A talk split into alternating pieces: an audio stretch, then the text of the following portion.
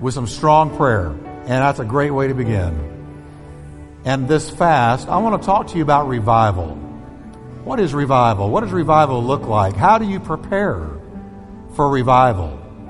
What is the atmosphere that God sends revival into? I believe I'm talking to people who would like to see a heaven sent, Holy Ghost, sin cleansing, devil stomping revival. Right? God has been blessing our church in a lot of ways, but we want to add grease to the skids of our prayer. So we're fasting. And I want to talk to you about revival. Reading out of Judges 15, verses 18 to 19, we're going to see what genuine revival looks like. Now, this verse, you may not think it has anything to do with revival, and actually it doesn't. I'm plucking the last six words out of this passage. So let's read. Then he, that is Samson, became very thirsty.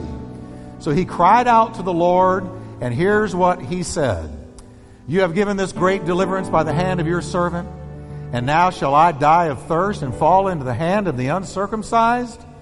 So God split the hollow place that is in Lehi, and water came out, and he drank.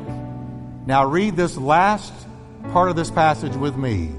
And his spirit returned and he revived. That's a physical picture of what happens in spiritual revival. His spirit returned, his vitality, his life, and he was revived. Father, in Jesus' name, we ask you to revive your church. Lord, that the spirit of many that have cooled will be revived that many that have backslidden and gone away and gotten out there and have grown cold towards you would be revived. And many who are struggling through many trials, many uh, challenges, will be revived. Lord, by your gracious Spirit, send revival, not only here, but all over this city and all over this nation. In Jesus' name we pray. Will you breathe a prayer and say, Lord, change me. Lord, revive me. May my spirit return to red hot zeal. In Jesus' name, amen. Turn to your neighbor and say, Revival. Amen. Now, I want you to uh, know that revival is something you hear a lot about in churches. We always hear about revival week. You know, one time a year churches will have a revival. Nothing wrong with that. Although I do believe the church ought to be in perpetual revival. That's the way the first century church was. Now, I want to start this new year by discussing with you what real revival is, what it looks like. How do you know that you're seeing real revival? What are the earmarks of it? How can you tell it's happening? Of course, usually you have to be pretty dense to not realize real revival is afoot when it is. But let me give you a couple of definitions of revival. Charles Finney, the great 19th century revivalist, defined revival as, quote, nothing more or less than a new beginning of obedience to the Word of God. A new beginning of obedience to the Word of God. It's when you kind of come back to your center to your core. Well, another man wrote, Revival is falling in love with Jesus all over again. That's revival. Falling in love with Jesus all over again is no longer stale, no longer a used to be relationship, but it's fresh now. I'm in love again with Jesus. Having not seen him, wrote John, yet you love him.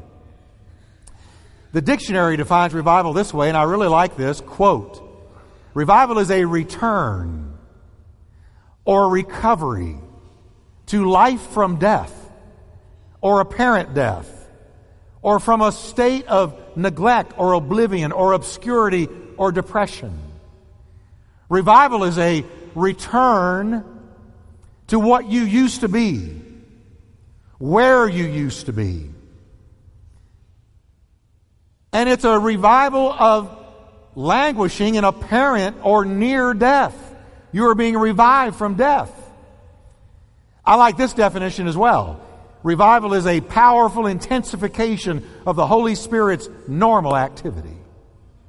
Boy, I like that because that's exactly what I've experienced in the revivals that God has allowed me to experience, to watch with my own eyes. It is an intensification. Whereas a few souls were being saved, all, all of a sudden there's a flood of souls being saved. Where the presence of God was very real in a service, all, all of a sudden it is overwhelmingly real. And people who were cool and cold and distant and sort of on the outside looking in get drawn in and pulled in by the power of the Holy Spirit. It is an intensification of the Holy Spirit's normal activity conviction of sin, righteousness, and coming judgment, the moving of God. Now, what I've found is the word revival is not in the Bible. Not the word revival. But revive is found in seven verses. Revived, like in past tense, in six verses. And reviving is found in two verses. So the word revive is there, just not revival, but re- being revived, brought from near death or brought from death. Neglect, oblivion, obscurity, depression. God's going to change many of you who are sitting here today in a very, very wonderful way. Some things that you've been needing Him to do and longing for Him to do, He's going to do. Because we're going to ask Him. And Jesus said, Whatever you ask will be done by my Father who is in heaven, so that I can be glorified in the Father. We're going to ask the Lord boldly. All this week, the church is going to be open from 9 to 5 every weekday for you to come and pray. We're going to go boldly to the throne of grace and we're going to ask Him to do exceeding, abundantly, above all that we could ask for or even think of. Amen. Now, let me give you today four definitions of revival that are in keeping with the Word of God. Here they are. A revival is the supernatural work of God in the hearts and lives of submitted believers that brings first life from death. You see, the Spirit of God that's living in you is a spirit of resurrection. And nothing can be resurrected unless it is down for the count or dead. So the spirit that God has given to you and me is a spirit that raises us from the dead. See, Easter is in every one of you. And God has the power to come into your life where you're bound up, where you've cooled off, where you're struggling, where you're dying, and resurrect it. Because we serve a miracle working God, a mighty God, a spirit of resurrection was sent to the church by Jesus on the day of Pentecost. And every one of you that are here that know Jesus are those who have been resurrected from the spiritual dead already. What are you doing in church, raising your hands and shouting to God and reading the Bible and excited about things like this? Because you're a child of resurrection. Amen. and I'm believing that we're going to have a year of resurrection. People are going to get saved that you never thought could. We're going to see great things. Now, life from death. When there's real revival, you will always see life from death. Jesus, we are told in Romans 14 9, was revived from death. Listen to what it says. For to this end, Christ both died and rose and revived. There's one of those usages of the word. He was revived from death that he might be Lord both of the dead and the living. Jesus was revived. But Scripture also teaches that revival can take place that is being revived from spiritual death or spiritual decline. See, there's two kinds of deaths physical and spiritual. And you can be born again and be red hot for Jesus and go through some things, and time and life and maybe some bad decision making take the edge off of your spiritual life, and you actually begin to decline where you're almost spiritually dead. I didn't say lost, I just said dead, numb. And Jesus can resurrect that, and that's one of the things that we're going to see happening right here in church. Revelations chapter 3, verse 1. Jesus addresses one of the churches as he has looked at them with his x ray vision. And he says to the angel of the church in Sardis, write these things. These things says he that has the seven spirits of God and the seven stars. I know your works, that you have a name that you live, but I know that you're dead. Now think about that. This church at Sardis had a reputation for being alive, zealous, resurrected, saved, full of life. They had a reputation for being Christians on the cutting edge. And something, something tragic had happened to their spiritual vitality and life. Because this is what they used to be. This is how they got their reputation. They had been alive. They had been vital. They had been pulsating with the life of God. But something happened. They've been known for being resurrected, spirit filled, but now they were cold and lifeless. Jesus saw it. And Jesus sees you and I here today at Turning Point. He knows exactly what the spiritual characteristics of and makeup of this church is. He knows. He's already read us like an x ray and a doctor looking at that x ray. He's already read it. He knows what's here and what's not here. And he knew it about these folks. And Jesus had a word for them in verse 2. And I want you to listen carefully to this word. Be watchful, he said, and strengthen the things which remain that are ready to die. Strengthen what remains, but it's ready to die. You know what they were in need of? Revival. They were in need of a revival. And any church that has some things that are remaining from, from the past when they were red hot, when they were filled with zeal, when they were affecting the world for the Lord, but now they've grown cool, there are those things that are still there, but they're ready to die. In other words, Jesus is telling this church, turn the ship around. Put the brakes on this spiritual decline. You don't have to be a victim. You can turn it. Don't be passive and just sit back and let it happen. It's like the four lepers that were sitting at the gates of Samaria. Inside was a famine, outside was the enemy, and they were just sitting there, leaned up against the wall. And one of them said, Why are we sitting here until we die?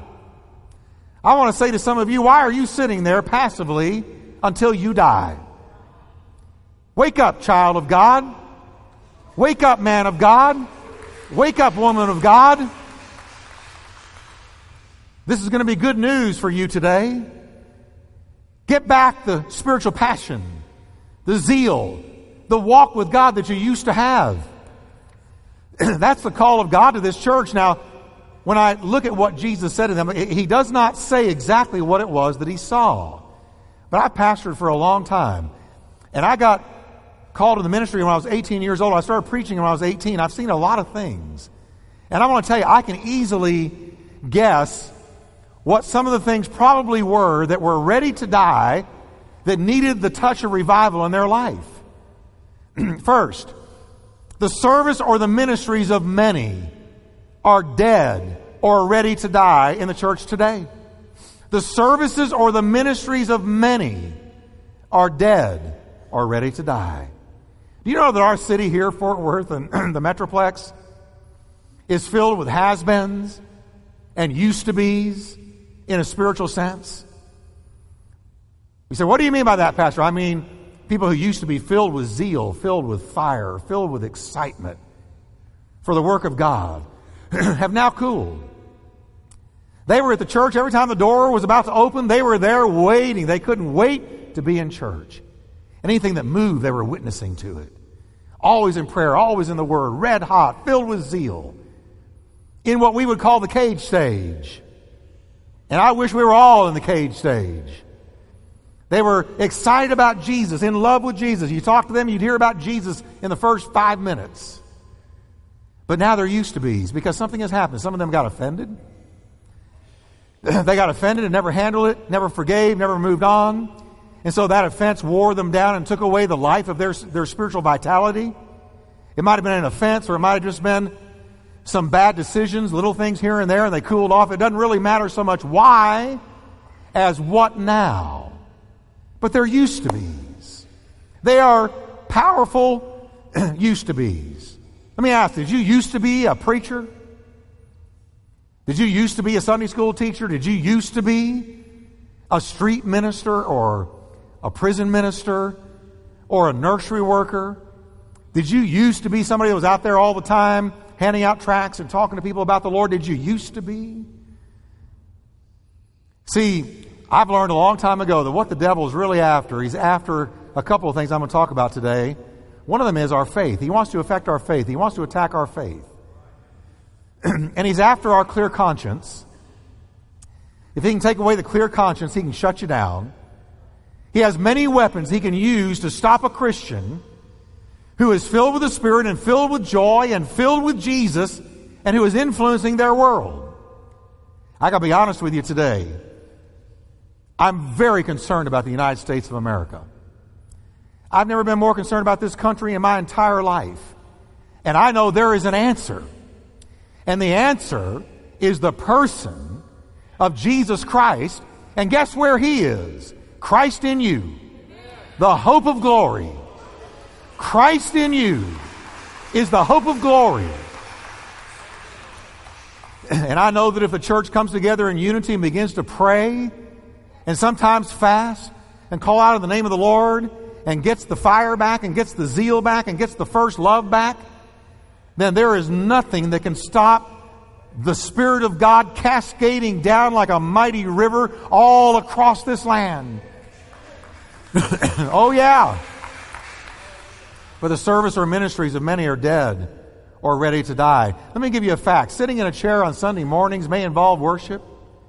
It may involve learning the scriptures, but it does not take the place of active service for the Lord. There is an anointing to minister on every one of you. Every person in this room has got a gift from God. And God doesn't want it to lie dormant. God doesn't want it to sit there and soak and sour, but God wants it active and alive. That's why our church is always looking to raise you up into the place of the work of the ministry. Because if I do it all, then, then all that's going to happen is what I can do. But if you get in the game, there is no limit. There is no end. I want you to say with me, I'm called. Well, that was kind of convincing. I heard from about 10 of you. Can you say it again? I am called. There's a gift in me. And somebody needs it. I guarantee you that's true. If you're in the used to be category, then you're a candidate for a revival. And something's going to happen to you in the next few weeks. I believe that if you will be willing, God's going to revive you. He's going to bring you from that languishing. He's going to bring you from that lethargy. He's going to bring you from that sleepiness and get you back in the game. Now, another thing that Jesus may have seen in this church is the devotional life of many was dead or ready to die.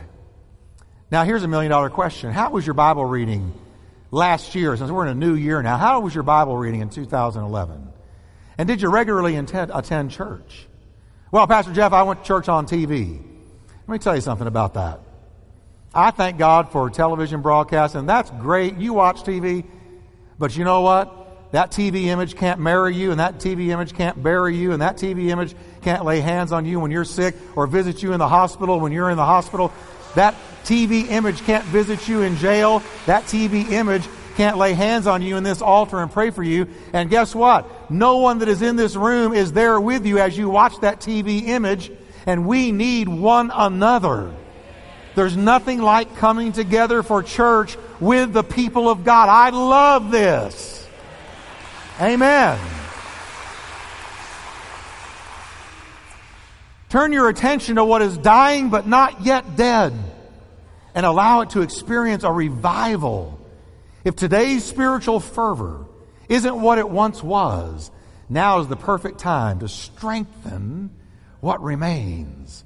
And then it might be also that Jesus saw their secret prayer life was dead or ready to die. Many Christians have no idea what a prayer closet is or what a prayer list is, to make a list of what to pray for or what it's like to pray for anything beyond, Lord, take care of we four and no more, amen. Or a flat tire prayer, Lord, I'm in trouble, help me in Jesus' name, amen. He's more than that. He wants to do exceeding abundantly above He wants to bless you in ways you've never been blessed. He wants us to be in the place of prayer that He can share with us His secrets and His burdens. He wants us to fellowship with Him. So it's time to draw near with hearts sprinkled with the blood of the new covenant, to draw near with boldness and boldly say, The Lord is my helper. And boldly say, Lord, shake this nation, shake this city, shake this church, shake me.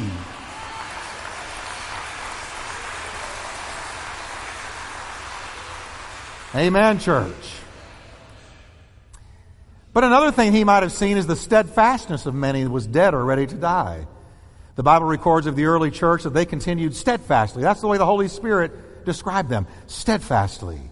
In doctrine, in fellowship, in breaking of bread, and in prayers. That means communion and prayers. They were always in teaching, fellowship, communion, and praying. Think about that. They were saturated with God. Their holy habits brought them into contact with God in four different ways on a daily basis teaching, fellowship, communion, and praying. They could not get more than 24 hours away from God because this is what they did every day teaching, fellowship, communion, and praying. They were steadfast. That means there was no way you could pull them off that holy center. They said, if you find me, I'm going to be in communion, I'm going to be in prayer, I'm going to be in fellowship, and I'm going to be listening to the teaching of the Word of God. I am Jesus saturated. I can't get away from Him. He's above me, He's below me, He's around me. I've, I've, I've created the habits in my life to bring me in contact with Jesus on a regular basis. Now, revival also brings not only life from death or almost dead, but joy out of despair. I love joyful Christians.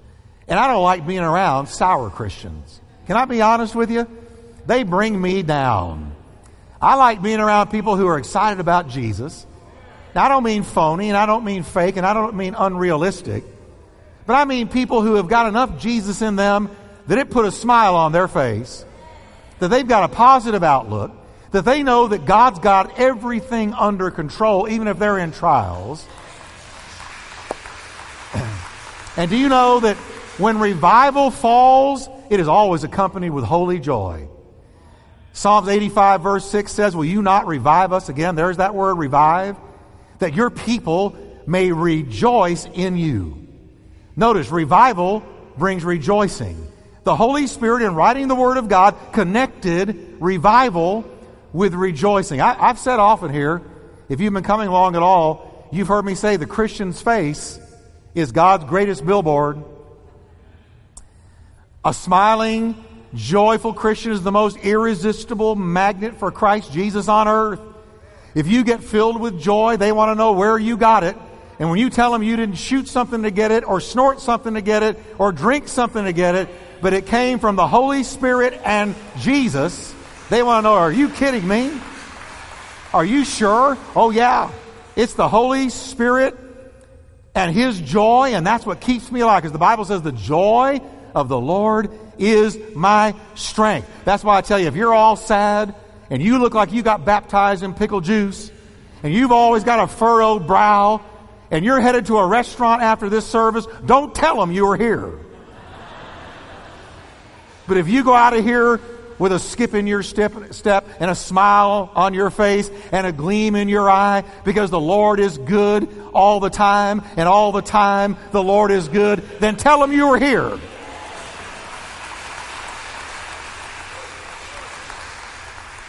Happiness comes from a happening. You get a new car, you get a raise, you meet somebody new, and you're happy because of a happening. But joy is not from a happening, joy is from a relationship.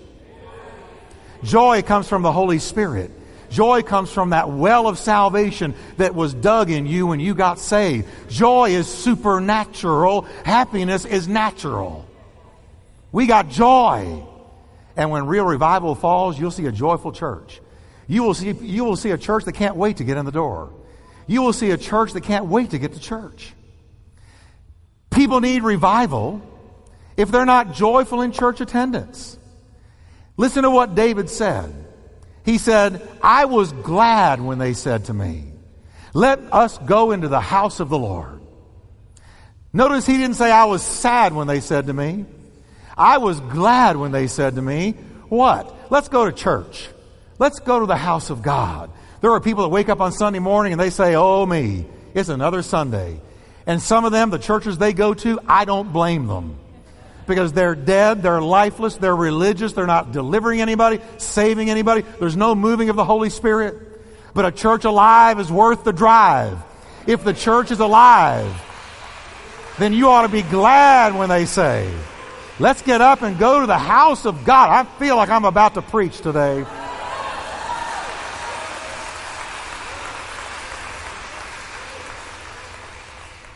Oh, church, listen. I'm not sad when they say to me, let's go to the house of God. I love being with the people of God. I love raising my hands with all of God's saints and worshiping the Lord. I love the life that I feel and the joy that I feel and the encouragement that I feel. I love God's people and I love being around them. And you ought to too. And you better get used to it. Because heaven's coming. And there's going to be people there that you didn't think were going to show up. And some people that are there are going to be shocked that you showed up.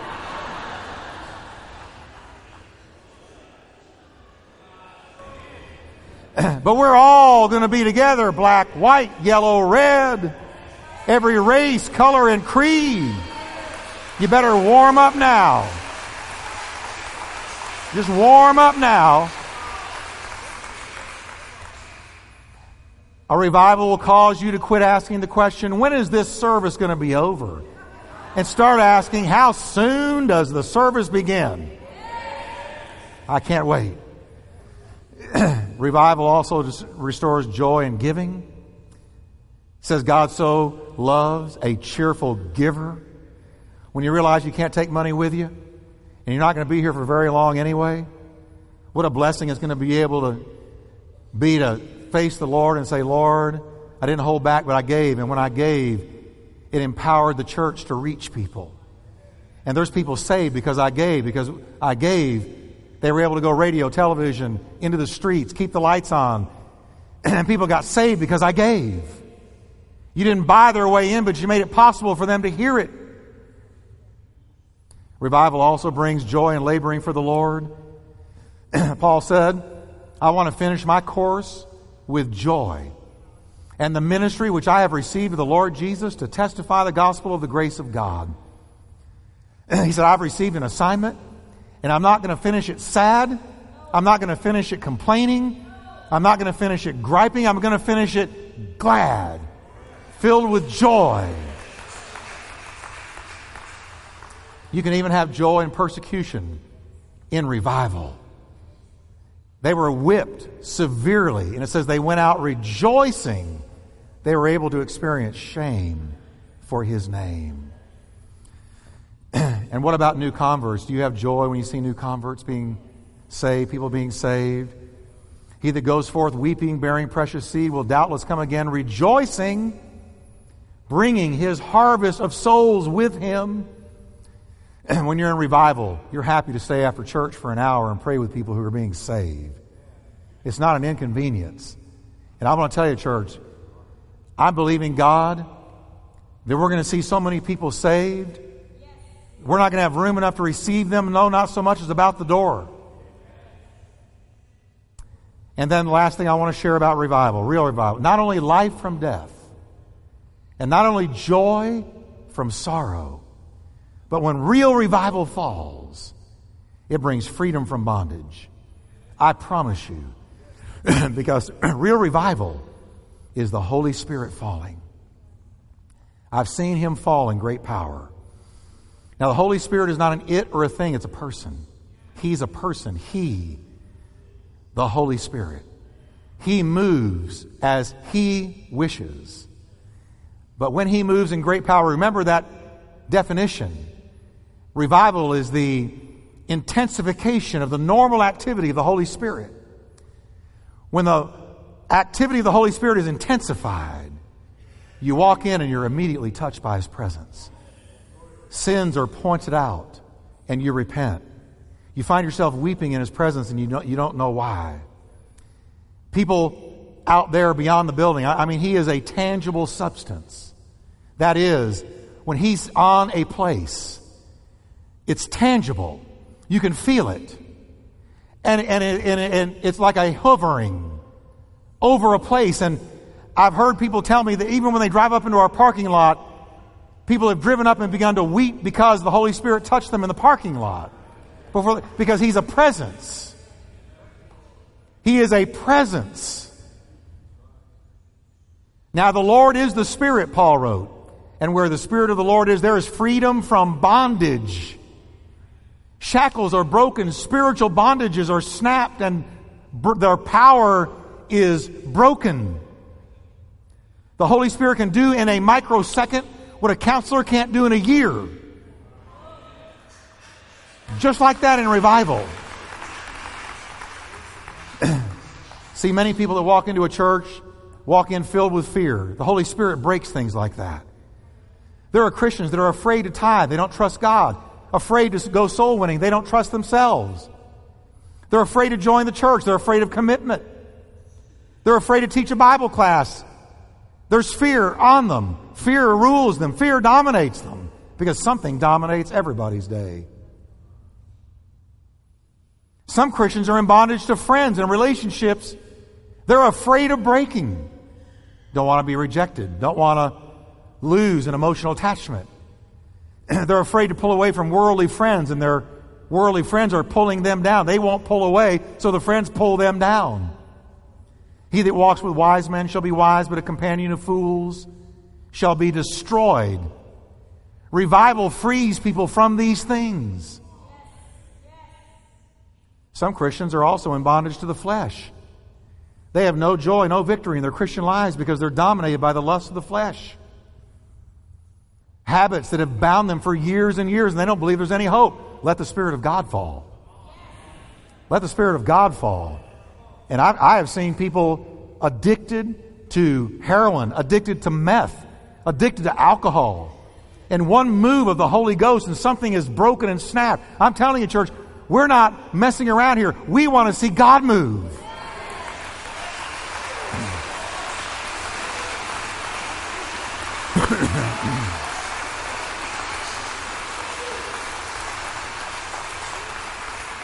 So, Pastor Jeff, all this talk, you're kind of spooking me. There's nothing to be afraid of the Holy Spirit. Here's what you ought to be afraid of sin. You ought to be afraid of the devil in the sense of if you don't get out of his grip, he'll ruin your life. True revival brings life from death, joy from sorrow, freedom from bondage. Can we stand together today? Next week, I'm going to talk to you out of Hosea how to prepare for a revival. Don't miss next week. But I want to pray for all of us today as we launch this fast. And as we seek God, even if you're not fasting, can I ask you to pray this week in an intensified way? We want to see what I've preached about today happening, not just here, but all over this city. So let's pray. Father, in Jesus' name we come to you. And we ask you, Lord, to graciously and mercifully pour out your Spirit. Lord, there's people in this room that need to be set free. I'm asking, Lord, that the next week, two weeks, three weeks will be a life changer, a game changer for them. Lord, we come to you today as empty vessels, jars of clay, asking you to fill us with that power and that life that only you can bring. Revive us again. Now, will you do something? Just lift your hands a, little bit towards the Lord. Just lift